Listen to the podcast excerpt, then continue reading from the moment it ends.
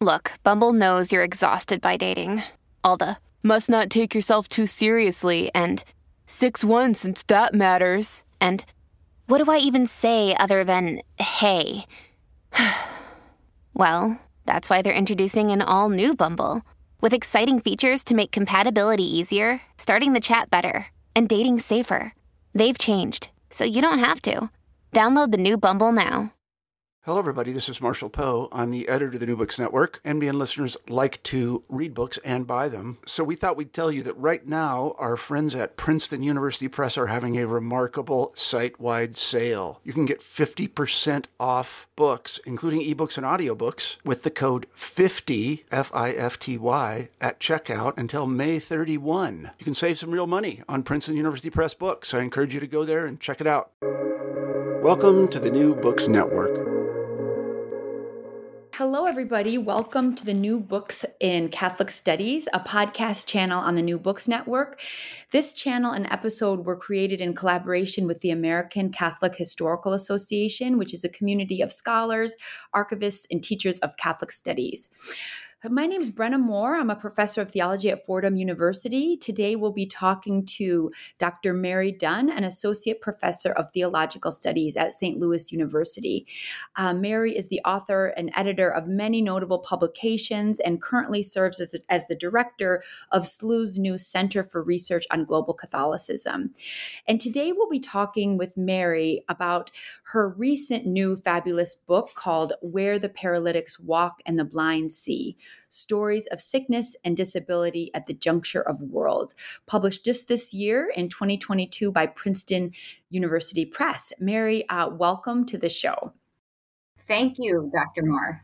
Yes, it's so nice to be in conversation with a fellow scholar of Catholicism and in all, to be honest, my very dear friend Mary. Um, and it's really an honor to be in conversation with you about your fabulous new book. Um, the book um, is really such a remarkable and a really beautiful account of, on the one hand, early modern narratives of sickness and disability. It's really the book is anchored in a set of historical case studies about the meanings made about sickness and healing from the early modern Catholic world. Um, but more than that, and Mary, this is always what I have admired so much about your work. It's and it's exhibited so strongly in this book is your constant willingness to pull back from your sources and reflect with your readers about broader meanings of these case studies. And here in this book, you explore how these narratives of, of imagining sickness, healing, disability in early modern Catholic Canada in particular, how they kind of grind against modern medical approaches to sickness and, and disability. So there's so many exciting things I can't wait to talk to you about, to ask you. Um, so let's begin, shall we? Sounds great. Yes, thank you. Okay. Um, so I'd say before we dive into a discussion of the details of your book, Where Paralytics Walk and the and the Blind See, if you can just tell your readers or tell our listeners a bit about how you first came into this particular project. I mean, the the this you have a beautiful introduction about um, you know some of your that you're very much your kind of personal investment in this in this scholarly project.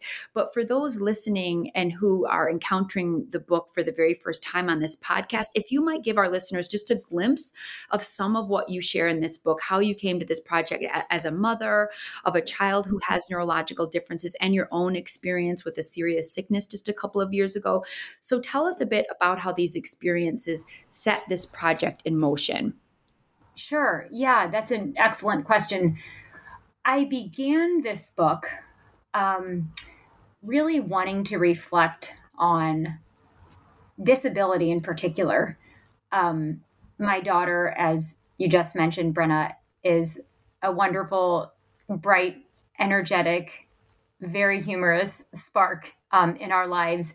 And she has a, at the same time, she has a, what's known as a chromosomal uh, microdeletion. Um, so, as you describe it, it's a neurological disability or a neurological difference. And as my experience as a mother has been one of kind of constantly being confronted with interpretations of this difference or this disability as a disability, that there's something missing, there's something lacking. Let's try to do these therapies. Let's try to do these interventions. Let's try to make these accommodations that get this child as close to normal, quote unquote, as possible. And this has always um, kind of struck me as such a myopic way to perceive her experience, her life, and my experience, and my family's experience um, with her. Um, and so I just started thinking, you know, this is really this is really a series of the way I came to this book was just kind of through a series of um, I don't know intellectual acrobatics or intellectual just uh, questions of curiosity. I mean, what are other ways? I began to wonder what are other ways of making sense of this particular neurological difference or what in our culture we classify as disabilities. And it struck me that so many of the ways um, people were making sense of my daughter were just premised on this idea that this is a problem and we need to fix it. And of course, it's not a problem, it's a way of being in the world. And I started to wonder, in connection with my own um, location as a historian of early modern Catholicism, well, what were some other ways in the early modern Catholic past that people thought about disability, that people thought about embodied difference, as I came to call it in the book? So that was where the book began. Um, the way that, as you know, you know the way the book opens is with um, my experience in Berlin back in 2019. Uh, no, not 2019. Back in 2014, and kind of coming upon a memorial to the victims of um, the Action T4 program, which was kind of the initiating experiment, if you will, for the Holocaust, in which you know some 250 or 300,000 disabled people um, were euthanized, and it was a modest structure, a kind of modest memorial, and I was just sort of totally stopped in my tracks when I came upon this memorial. And at the same time, you know, I opened the book with this reflection you know, I'd I'd gone on a morning run with my husband, and my daughter was in the hotel room sleeping with um, her grandmother and her brothers, and just this glaring contrast between how much she was loved and how well she was integrated into our family, and then this memorial to a project of annihilation of disabled people. Um, really was, you know, I think that encapsulates in many ways what brought me to this subject to begin with. But then in the midst of writing this book, um, unfortunately, I received my own diagnosis um, of, as you mentioned, of a serious disease. And so the book became one about not just disability, but one about sickness too, because all of these questions I had about disability and the ways of making sense of disability started to butt into my own experience in the modern medical um, system. And once again, I was confronted with these narratives of you know this is a problem and we have to fix it. And yes of course in many ways this sickness and this diagnosis were was was a big problem and did really need to be fixed. And i'm very grateful that it has been fixed. And i'm very grateful for the um, kind of technical technical expertise of my medical team. But it just felt my experience over those years which i bring to bear in the book was one where my whole life experience once i walked through those hospital doors was just collapsed into this small, narrow narrative window of this is a problem and this needs to be fixed. Whereas my experience with it was so much more and, you know, dare I say, so much richer than that. Um, so these are the experiences that really kind of animate the book and that I like to think of. Um, I like to think of this book in some ways as a triptych. It's sort of a three panel book the introduction and the conclusion return to these presentist, more personal questions that are just kind of humming along as a sort of baseline in the book. And then the centerpiece of the book with the four chapters are these case studies um, of early modern ways of narrating sickness and disability.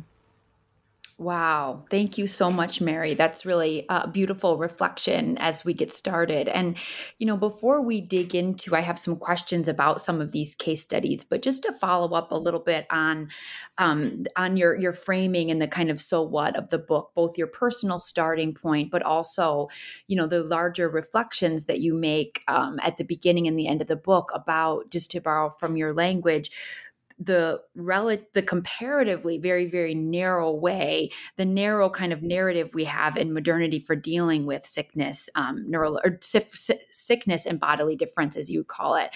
Um, and you talk a lot about modern ways of seeing disability as a problem to be fixed that you're you know that you're constantly trying to kind of erase it and shuttle it towards the quote unquote normal. Um, and i just wonder you know you don't get into this this that much but it was it was so striking like i hadn't really thought about that as, as much um, until reading this book and especially reading your narratives of how differently disability and sickness was was imagined and i think you do a great job. It's not like it was necessarily you're not romanticizing it or we should go back and imagine it that way. I think you're very clear on that. But there was just a wider range of possibilities. But in modernity it, do you think it's the rise of modern medicine or the pharmaceutical industry? Or what how do you account for you know as a scholar of, of catholicism but also as a scholar of kind of the history ideas a scholar of culture what accounts for this this narrowing you know this relative narrowing ways and the the kind of paucity of our meaning making equipment to deal with disability and sickness? Why why did that happen? What do you think? It's such a great question. From a scholarly point of view, I think as uh, what disability studies scholars have argued is that the the rise of the quote unquote normal really begins with 19th century industrialization and the rise of the factories and this you know this kind of hyper capitalistic need to produce um, everybody must be generative everybody must be productive um, there are factory jobs to be had. And if your body doesn't conform to the mandate of the factory setting, then you can't be as productive as you might be. So there's a way in which physical disabilities and the need to kind of normalize the abnormal disabled body becomes a problem, particularly with the rise of 19th century industrial capitalism. But on the other hand, I mean, I think maybe this isn't as scholarly um, as it is just kind of cultural reflection and personal reflection. But I do think that as, you know, I like the way you put it, like the paucity of the range of meanings that we could give to sickness, that we could give to disability. I think that stands in contrast to the the blooming and like the blossoming of the possibilities of medical science. I mean, in a way, I think there are two things that we could say. I mean, perhaps uh, in a way that th- this is um, sort of a um, development of enlightenment optimism about human beings' capacities to shape their own worlds and to solve the problems in the given world. Um, it also, I think, has to do with just the success of technology and the success of medical interventions in fixing a lot of our bodily problems, you know, for better or worse. And of course, you know, I want, just want to emphasize here that I, this book is really about the both and. I mean, I am incredibly grateful for the medical technologies and for the way that the medical um, kind of the medical machinery solved my problem and has really made life for my daughter much easier and um, yeah, just simply much easier. And at the same time, there is this wide swath of experiencing whether sickness or disability or any kind of embodied difference that isn't captured by those narrow narratives. But I think just, you know, in response to your question, it's almost because we can solve so many more problems than were possible to be solved, you know, 400 years ago.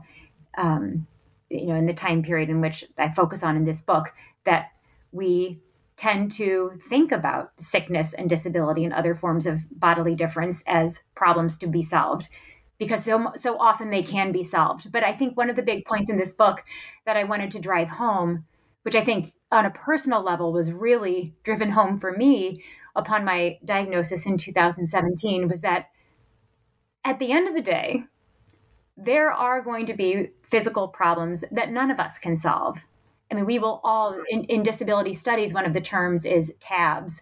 Um, there aren't disabled people and able bodied people. There are people with disabilities and temporarily able bodied people, the TABs, which is to say that at a certain point, all of us will become people with disabilities. Um, in a way, aging itself is a process of um, kind of acquiring physical disabilities, perhaps cognitive disabilities at a certain point. And so the question becomes, I think for me, it's a it's an urgent question. It's not a the question of making meaning of sickness and disability as other than a problem simply to be solved is an urgent task for all of us. And so my intervention in this book is just kind of to help how can we start thinking about the inevitable process of bodily difference that all of us will experience as something that we can thrive with and not have to fight against. Yeah, that's that's really well put, and I do think that um, that you do a good job in the book saying, helping readers see that this is a both and. That you know you could imagine you know people who are critical of kind of the narrowness of science could give rise to a kind of anti-modern way of thinking about you know medicine or something and it's not at all what you're talking about. Um, you're just trying to kind of open up a wider range of possibilities. And i think that um, you know on the one hand what you're saying is that I love that notion that the, the tabs that we're temporarily able able bodied, and so we all all of us need at some point, whether for ourselves, our family members, to be able to have on hand richer narratives to make sense of the things that we can't change, right? But then also, I would say even a more kind of I mean, in addition, I guess an, a, a, moral imperative of this work is like I return to the haunting image at the beginning of your book about the annihilation of those hundreds of thousands of dis, you know of disabled people during World War II in Germany.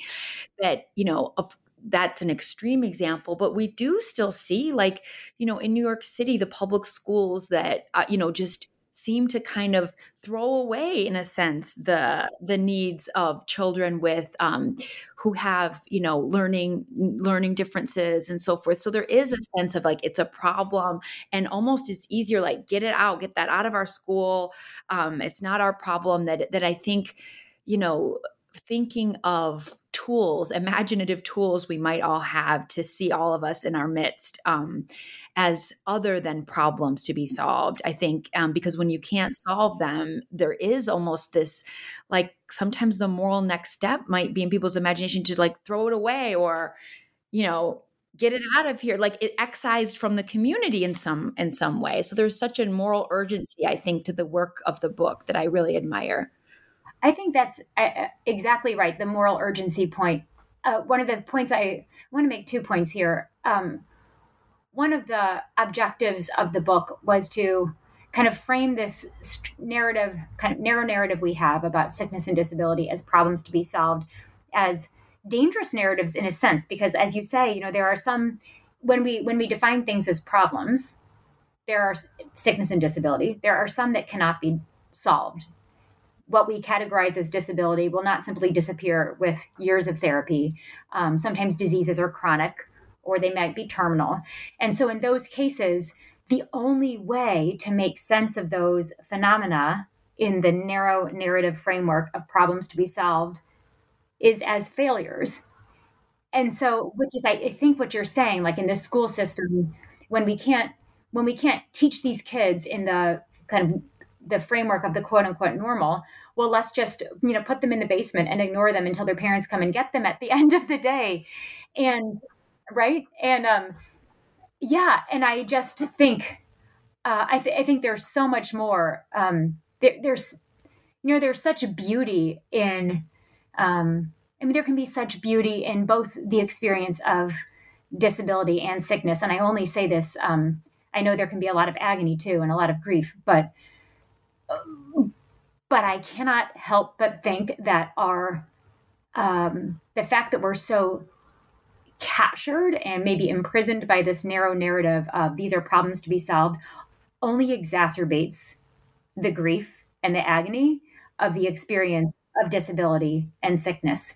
Um, the other thing I wanted to say was in terms of the both and, one of the things I really wanted to do in this book, and I say it in the introduction, but I think it, it I worry that maybe it's a bit of a subtle point, but in bringing these two kinds of narratives, the problem to be solved modern medical narrative, and these um, and these early modern narratives that have a richer range of meanings ascribed to sickness and disability, in bringing these two into encounter, what I wanted, what I really wanted to drive home was this idea that the possibilities i think of it as two things colliding and then making space for more. Like the possibilities of the imagination for thinking about and making meaning of experiences of embodied difference are actually infinite. And there's such freedom in that.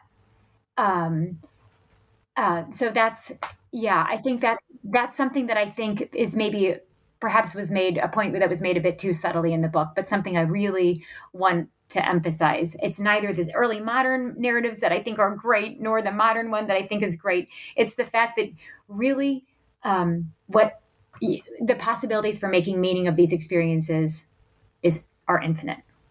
Absolutely, absolutely, and I and I think that you do make that point very well, and that's a, a nice transition um, to my next question. So, you know as we you know for for those listening you know mary's book in the beginning and the end really talk about these these larger these larger questions of meaning making. But the heart of the book are a range of these historical sources anchored in French speaking Canada, early modern Catholic world. There is a chapter on the Jesuit stories of illness in New France. Um, there's a hagiography. There's a, uh, an extraordinary tale of miraculous healings wrought by a dead Franciscan. There's a story of kind of the founding of one of the first hospitals by a religious community. And they're all so richly detailed. And to use your words too, I mean, they are so imaginative. It is so, so different, you know, and some of it, it is like you talk about kind of there's this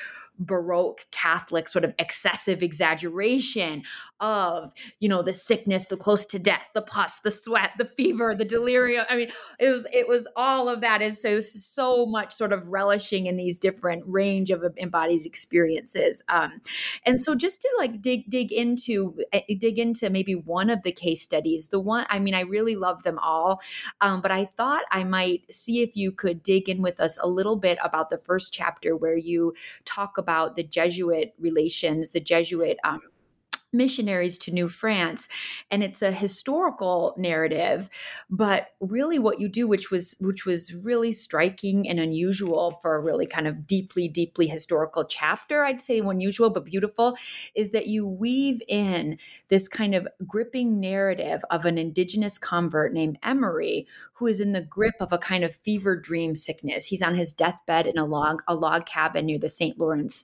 River and and what um, Mary does in the book what you do is you kind of take on his voice and an imagined I. So it's written in kind of italics font that you kind of take on based on, you know, your research into his world, what he might have been experiencing and thinking. And as he's sort of ruminating on his illness and um, and part of the book is is is him kind of grappling in his inner life about on the one hand the native indigenous healing practices that he somewhat you know kind of rejected maybe with some reluctance as he converted to Catholicism um, and then also him kind of praying to the Christian God for healing.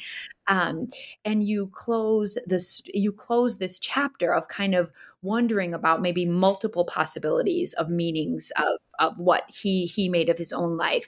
And i wondered if you might read for us um, your closing kind of imagined paragraph as you're taking on his experience um, on page 59 of the book. If you might read a paragraph read read that um, the closing of that chapter and tell us a little bit about what you what this means what emery meant to you. Yeah thank you brenna. Okay so this is the end of chapter one. Emery opened his eyes. Threads of matter clung to his eyelashes, forming something of a curtain through which he glimpsed the silhouettes of his wife and two children beside him.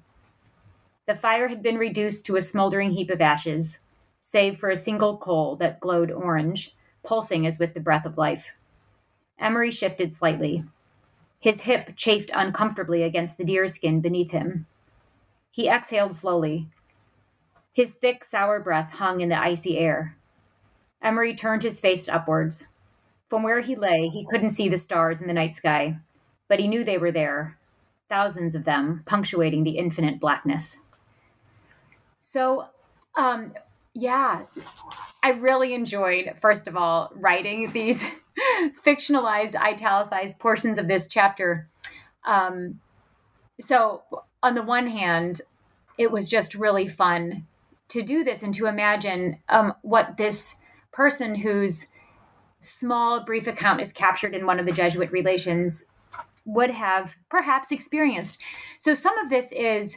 Um, some of this is well, one of the things that one of the theories that frames the book is that of narrative medicine. And what narrative medicine is essentially about is this idea that the stories patients themselves tell about their illness um, really matter. So, narrative medicine acknowledges that there is this medicalized way of telling the stories of sickness and disability, but that sometimes these medicalized narratives clash with the stories of sickness that are told by patients themselves. And that, I mean, the, the whole book is sort of an exercise in um, sort of a practice of narrative medicine from a historicist's point of view.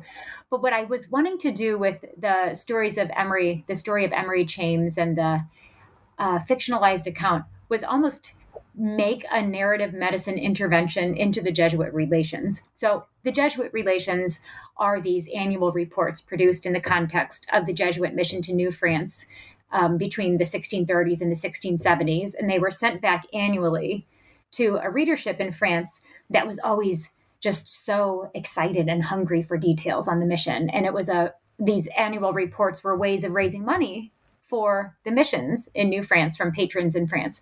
Um, so, with that, you know, it makes sense that the stories the Jesuits told about what was going on in the mission were pretty narrowly construed. I mean, these were Jesuit stories about um, what they observed on the mission field, but also carefully crafted to appeal to a French reading public and to raise money for the mission. So we're only seeing, I mean, this isn't, these aren't the facts on the ground, so to speak.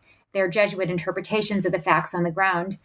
Um, and so, one of the things I wanted to, I mean, it's kind of a multi layered intervention here, I suppose. One of the things I really wanted to do in this book as a whole was, of course, bring my present into conversation with the past, but also to make the point that bringing the present and the personal into conversation with, you know, the past, the other, was also what say the Jesuits were doing, or the nuns that are the subject of my second chapter were doing, um, or the those who made the miracle stories in the fourth chapter about the dead Franciscan were doing. We're always ineluctably bringing our present and our personal stories into conversation with what we observe, whether it's in the distant past or um, or simply you know across cultural lines.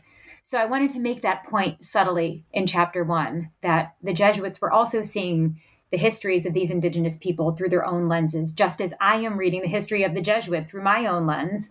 Um, yes, and there are ways to read. I mean, I think the other thing about this is that we unfortunately have no primary source accounts other than um, the things like the Jesuit relations, these um, these documents produced in the context of the mission for for um, understanding the history of indigenous people in colonial New France. And so, what we have to do is, I mean, there there are several different historical strategies for trying to recover indigenous histories, but one of them is reading between the lines of texts like these. And the Jesuits famously depict converts like Emery James as being absolutely certain and totally rejecting their indigenous past and becoming becoming kind of feral Catholics.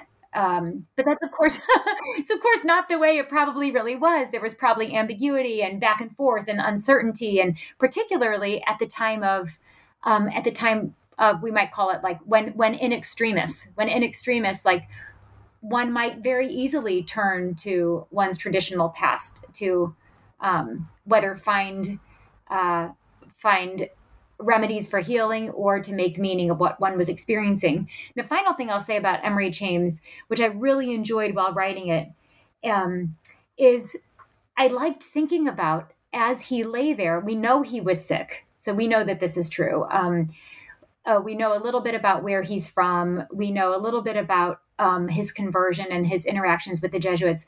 But we also know that he had a body, and we have bodies too. And we can, I liked thinking about the ways that there was something universal about. Um, without denying, you know, the cultural and the temporal and the geographic differences that separated me in my world from Emery James in his world what brings us together is that we're we're both human beings and we both have skin that feels we know what it is like to have an aching stomach and sour breath and um, eyes that are crusted shut so just kind of thinking about ways that i could imaginatively um, i mean it sounds a little bit cheesy but imaginatively connect with emery james through the shared experience of having a human body was was really fun and i think it was meaningful yeah, to me anyway. I, I think that really can't, comes across in the book. And I have a, a question about another chapter, but I just can't resist this follow up question. It was so clear in your writing that was most vivid, I think, in the in the section on emory where you kind of use some creative license, but throughout the book, you know, you really seem to kind of relish in the details of writing about human embodiment. You know, the, the language is so vivid, and you seem to really dig into these sources where, you know, the the people are, you know, describing the sickness and feeling the fever, and yeah, the eyes, the eyelashes crusted shut, and, and it reminded me in some ways of, um, you know, I could I could hear echoes of the influence of Caroline Walker Bynum's work or Robert Orsi's work, and and I wondered, um, you know, maybe this is a silly question, but but I can't resist asking it. That I wondered, you know, as you were writing about and, and immersed in these sources of like extreme Catholic reflections on embodiment, if you almost could have seen yourself or imagined yourself working in a world that was more connected to embodiment i just couldn't help but think of you you know so in these embodied sources but the life of a writer and a teacher is so is in a way so disembodied. You know, we're at the computer, we're reading books, you're looking, you know, that that I just that I wonder if um if you kind of I, I, I don't know, imagined yourself as a healer or out there in the field or talking to sick people. You just seemed almost there was like a pleasure in your writing about embodiment and the life of a writer and teacher and scholar is so is so much the life of the mind. I, I was just wondering if you That's had any. Such a great question, Brenna. I love that. Um, okay, so as you know, well, this this podcast is about where paralytics walk in the blind see. But my first book, The Cruelest of All Mothers, um, was also one in which I drew on my own experience as a mother in part. And so, and so I think I want to say that what I've, um, it's funny how, I mean, you know, as the years go by, you start to realize that there's like a pattern to the kind of work you do that maybe wasn't apparent when you first began. But I think um, one of the consistent themes of my work has always been to to bring my own embodied experience into it. And I think that I've always perhaps perhaps out of necessity but i've always kind of like pushed back against this idea that the life of the scholar is a disembodied life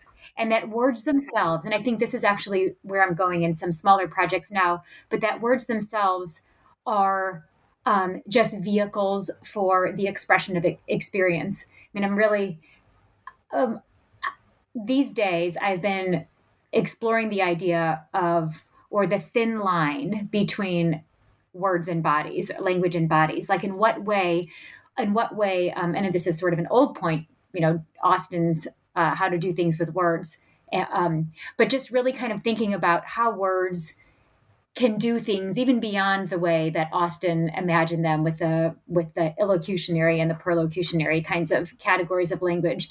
But I think, yeah, I mean, I, I think that my own work as a scholar um, really does bring in the body. And I do think language, I think this is why I just enjoy writing so much because um, I think language has the capacity to make us feel things in our body. It's this really cool little alchemic medium that I, I love the word translate because it's a literal carrying across. And I think, you know, just thinking about Emery um, and thinking about some of my other work, there's there is a way in which language can actually like pull experience across time, space, and culture. And one of the things I really think about a lot and would really like to accomplish in my work and you know i have no idea if i accomplish this well or not but how can language then also be used to not just pull things from the past and make them present but pull things um, or push things maybe toward our readers and toward our audience toward our students in ways that help our students feel the past and um, feel the kinds of things in their bodies that we're trying to capture and recover in our scholarship. So I do think I don't know if that was it sensible. Does, absolutely. I think you you very very effectively do that. I mean, your writing is very very vivid, and I know you've done um, some teaching and some. I don't know if you've published, but I know you've done some work on religion and the senses. I mean, there's something mm-hmm. so sensory about the book, but I think that's a really neat answer. Is that you're kind of trying to do scholarship in a way that's not disembodied. So you don't see this radical disjunction between this, like, you know, fever dream pus bedside world of early modern Catholicism, but also where there was also a sense of like of, of holiness and sanctification of some of this disability and illness and and the life of being a writer, you know, that both are embodied in, in very different ways, but both are embodied experiences full of affections and sensory experience. So th- thank you. Yeah. Okay. I have a couple more questions. So we'll just keep moving along. But um, I have one more question about the the case studies that make up the kind of the the central the central part of the book. So one, I would love to just ask you a little bit more about the founding of the the hotel in Quebec that the the religious orders of nuns have found and i thought it was just a fascinating it was just a fascinating chapter that brought together kind of the role of nursing and um, caretaking, medical caretaking on the mission field and the relationship between kind of conversion and medical and caretaking. Um, but one of the things that you know, so there's lots of details that I think readers will love to love to learn about. But it was it struck me of how how much work women religious have done to create hospitals in the west you know mm-hmm. and mm-hmm. but on the and so on the one hand kind of the origins of many hospitals you know in the west in canada the united states are by women religious. There's so many Catholic hospitals that the kind of religious imagination at the at the open at the founding of these hospitals was this was this world where sickness and disability were imagined in a huge wide range of ways, but that it kind of created the institutions that we have now, where where the the, the range is so narrow, but there are our medical modern medical modern modern medical institutions, hospitals. So I wondered if you might just think a little bit, think with us a little bit about kind of the Catholic hospitals and what you've what you learned, what struck you the most about those sisters who found the Catholic hospital in Quebec, and um, maybe similarities or differences or any kind of through line between kind of hospitals today and these the, the so many founded by Catholic sisters. Yeah, that's such a great question. I mean, it's a it's a fascinating history, and I know that there's more and more work being done now on Catholic hospitals and women religious, um, the vocation of women religious and founding and staffing these hospitals. I mean, one of the, so just to tie the Jesuit relations chapter together with this other chapter on the Hotel Dieu in Quebec, what struck me about the Jesuit relations at the very beginning of this project, and I have an article on this, so it was sort of an independent piece in the beginning, was how much sickness came up in the Jesuit relations. So, why was it that in these documents, supposedly dedicated to uh, promoting the project of Jesuit spiritual conversion of indigenous people, why was there so much emphasis on sickness? Um, it, I, it, I think I cite a statistic in the book in one of the journals, one of the volumes of the Jesuit relations, the word sick appears like 300 times or something like that. So, just an inordinate amount of attention given to physical sickness in these spiritual journals. On the flip side, one of the things that surprised me in this histoire, this history of the Hotel Dieu that I um, that is the subject of chapter two was how very little sickness appeared. I mean, I was expecting to open this book and find um, this history of a hospital and find lots of accounts of sickness, and instead I found very very few. And so I this was a really hard chapter to write. It took me a long time to kind of figure out what was going on, at least what I thought was going on in this text. And I think uh, one of the most obvious points, I guess, and you know, those who have studied Catholic hospitals um, and women religious engagement in Catholic hospitals might think this is such an obvious point, and how could I not have known this? But one of the really obvious points about the Catholic hospital in the early modern period was that what counted as health and cure had to do with not just physical health, of course, but spiritual health. So the vocation of these nursing sisters was not just to help people recover their physical health, help them get over their fever, help them, you know, repair their broken bones, but it was to do the work of spiritual conversion too. And there the physical and the spiritual are entangled in really interesting ways in these hospitals. But interestingly, there's not a one to one correlation. Like we would think that um, in the Catholic imagination, physical illness is often, you know, a punishment for spiritual transgressions. But it doesn't. Sometimes it is works that way, but other times the relationship is not quite so simple. Uh, but the other thing, so that's one thing that these hospitals run and staffed by Catholic religious women were at least as much oriented to spiritual rehabilitation as they were to physical recovery. But the other thing that I really, really found moving, I think, and this is sort of how I close the chapter with that shout out to Arthur Kleinman. But one of the things I found really moving about this, and that helped me make sense of the, the histoire, which ended up telling stories of the religious women themselves much more than it did stories of patients, was that these nuns were intent on healing themselves in the process of healing others. So, you know, if we think about the hospital as being about providing spiritual and physical care to the patients, at the same time, the hospital was about healing the nuns spiritually. So, or strengthening the nuns spiritually. So it was this kind of double vocation that they had, or this kind of double track work that they were doing. They were just as much concerned with the patients as they were with the health of their own souls.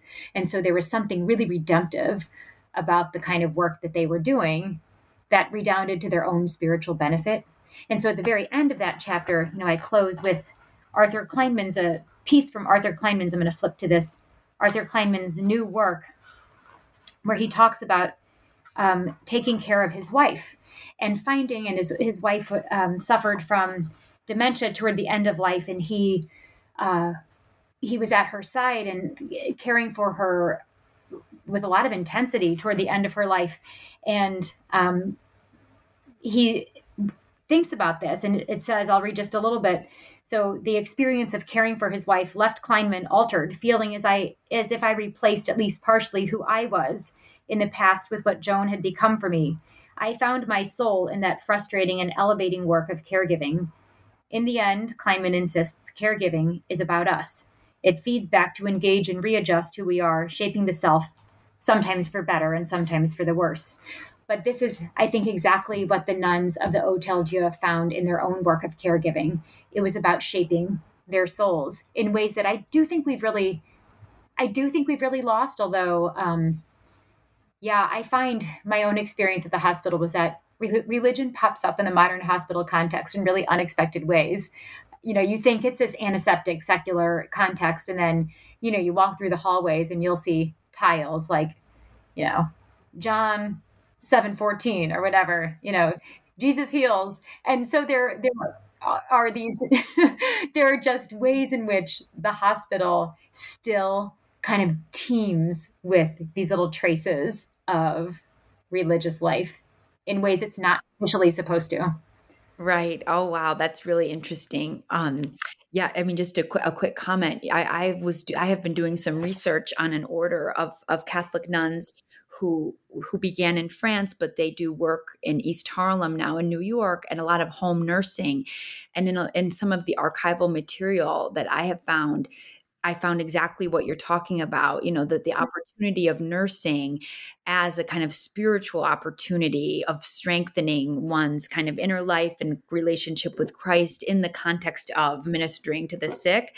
And there was one, you know, one nun I found writing about how the really the best patient is the one who is not grateful and doesn't say thank you and doesn't return with a card because that still is so can feed their ego like thank you sister.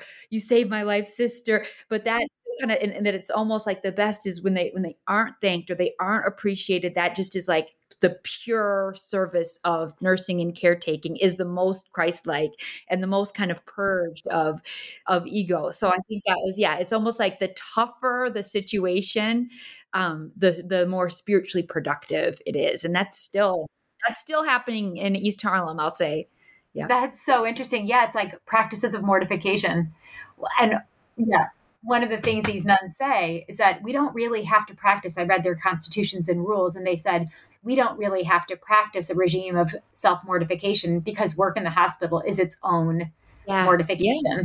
I, yep. Yes, absolutely. That's fascinating. Um, well, you know, there is so much more we can say about, you know, the um, these incredible stories that you have uncovered so beautifully in this book and how you have also helped us think about the relationship between these rich narratives of disability and sickness in the early modern catholic world in the relationship to the the meanings we have to available as we available to um, make sense of our own sickness and disability that this there's so much more we could say. Um, but i want to maybe begin to move to a closing of our conversation by asking you to think with us a little bit about your experience finishing this book um, in the midst of the covid pandemic. And i wondered you know as we were in the midst of our own you know you know you know massive global experience of a medical emergency. If there was anything in the pandemic that maybe forced you to look at the sources differently you know and so much has even happened probably since you were done writing it you know there's, so much has happened even in the past year and a half. Um, is there anything that you learned about sickness and disability in the last couple of years that would have enabled you to tell the story maybe differently or think about the sources differently? Or did had did COVID, you know, change or enrich your your work and your reflection on um, sickness and disability in any way? Yeah, that's a great question. I have to say, my own I'll say two things about this. One, I found writing the conclusion when the pandemic was still raging was an interesting exercise. It was that, um, you know, it was kind of a multi, you had to keep many different um, like time periods alive in your head at the same time. So it was that experience of being like, I'm writing this now, but I know when it comes out, the situation could change entirely. And I want to say just enough about this, this pandemic that has a future. Um, to draw on the pandemic, but not to kind of make the book too tied to a particular moment in time so that it's no longer relevant when it finally comes out. So that's that's a small point to make, but I do remember wrestling with that. It's like the the um, you know the struggle of the writer. How how does one like write about present events in a way that doesn't limit the takeaway to the present moment? But I you know my my when I thought about the pandemic, which of course I did, it was mostly in the context of now people get it. because I think my because I think my experience, you know, it did felt a little it felt a little isolating, not in a bad way. I mean, sometimes in a bad way, but not entirely in a bad way. But my own, you know, diagnosis in 2017 and then my daughter in 2012, it felt a little bit like I was having these experiences that so many people around me hadn't had. And I was thinking about things that so many people around me weren't thinking about and never had to think about. And then when COVID happened, my thoughts were more along the lines of, okay, now now like we're all thinking the same thing you know? to my world. Yes yeah. Yeah exactly. Like i've been i've been wrestling with some of these concepts and issues and, and themes for a long time and yeah now you are too. So that's more what it felt like to me. I can't say it radically changed anything. Um yeah. Mm-hmm. I, I can't really say that it did. I, although i do want to say that maybe just the i do think maybe covid exacerbated help that exacerbated the dimensions of the problem for me. You know, all all COVID was was in at least in so many different portrayals in the media was this massive problem. Whereas it also, I think we can all acknowledge, brought a little bit of beauty in in some contexts to some of our lives. You know, children's activities stopped. Um, we, and I know for some people it was much more difficult than this, and that's the thing about that's the thing about sickness and disability. All of our experiences are different, but to focus too much on the problem of it was to overlook like the little snapshots of beauty in the whole phenomenon, which was, you know, for some of us, things stopped. Things certainly became more difficult, but some things stopped. There was a little bit more togetherness, maybe a few more family nights on the couch, and there was something. Um, those little lovely aspects of some people's experiences shouldn't be overlooked. Mm-hmm. Absolutely. Absolutely. Well, thank you.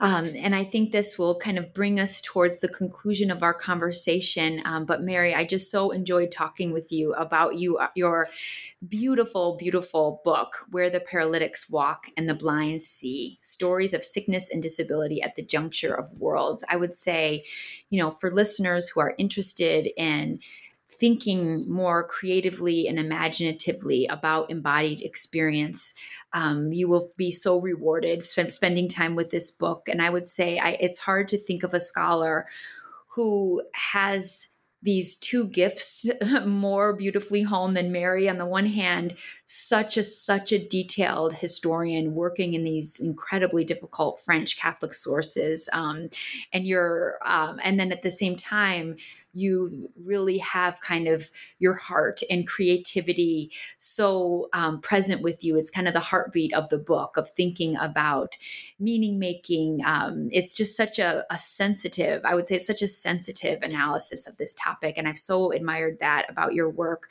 Um, and I'm just so happy that this book is out in the world. And I absolutely guarantee um, we're going to hear much more about this as we head into 2023 because this is just a, a beautiful book. Um, and people can buy it wherever they buy books published just this year from Princeton University Press.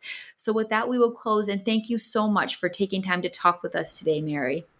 Brenna, thank you so much. It was so much fun to talk with you about this book and so generous of you to read it and come up with such thoughtful questions. I appreciate the conversation. Thank you. Okay, thank you.